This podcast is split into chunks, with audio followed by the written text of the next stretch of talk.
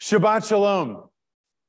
This week in the Torah reading, we continue our tour of sacrifices, learning about all of the different korbanot, the offerings that were given in the Mishkan and the Beit HaMikdash. We learn about the Zevach Shlamim, the peace offering. And one of our commentaries, Kli Yakar, notes that the peace offering is the only one of the sacrifices that is given because an Israelite wants to do it, not because of a sin or an omission or a holiday or some other specific reason why they have to do it.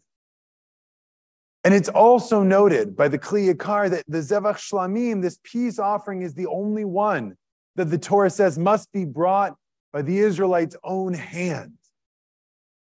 And as we think about the way that we live our religious life today, we don't offer goats, we don't sacrifice.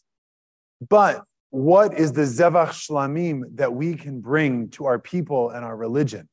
What is the offering that we bring, not because we have to, not because we're told to, not because we feel obligated, but because we want to?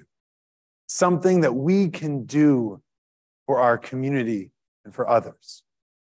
As we enter into a holiday of sacrifice, as our intern Jonathan Adler spoke so beautifully about, where we offer much up in the way of our own giving of our time, our money, and giving up bread, things we're required to do.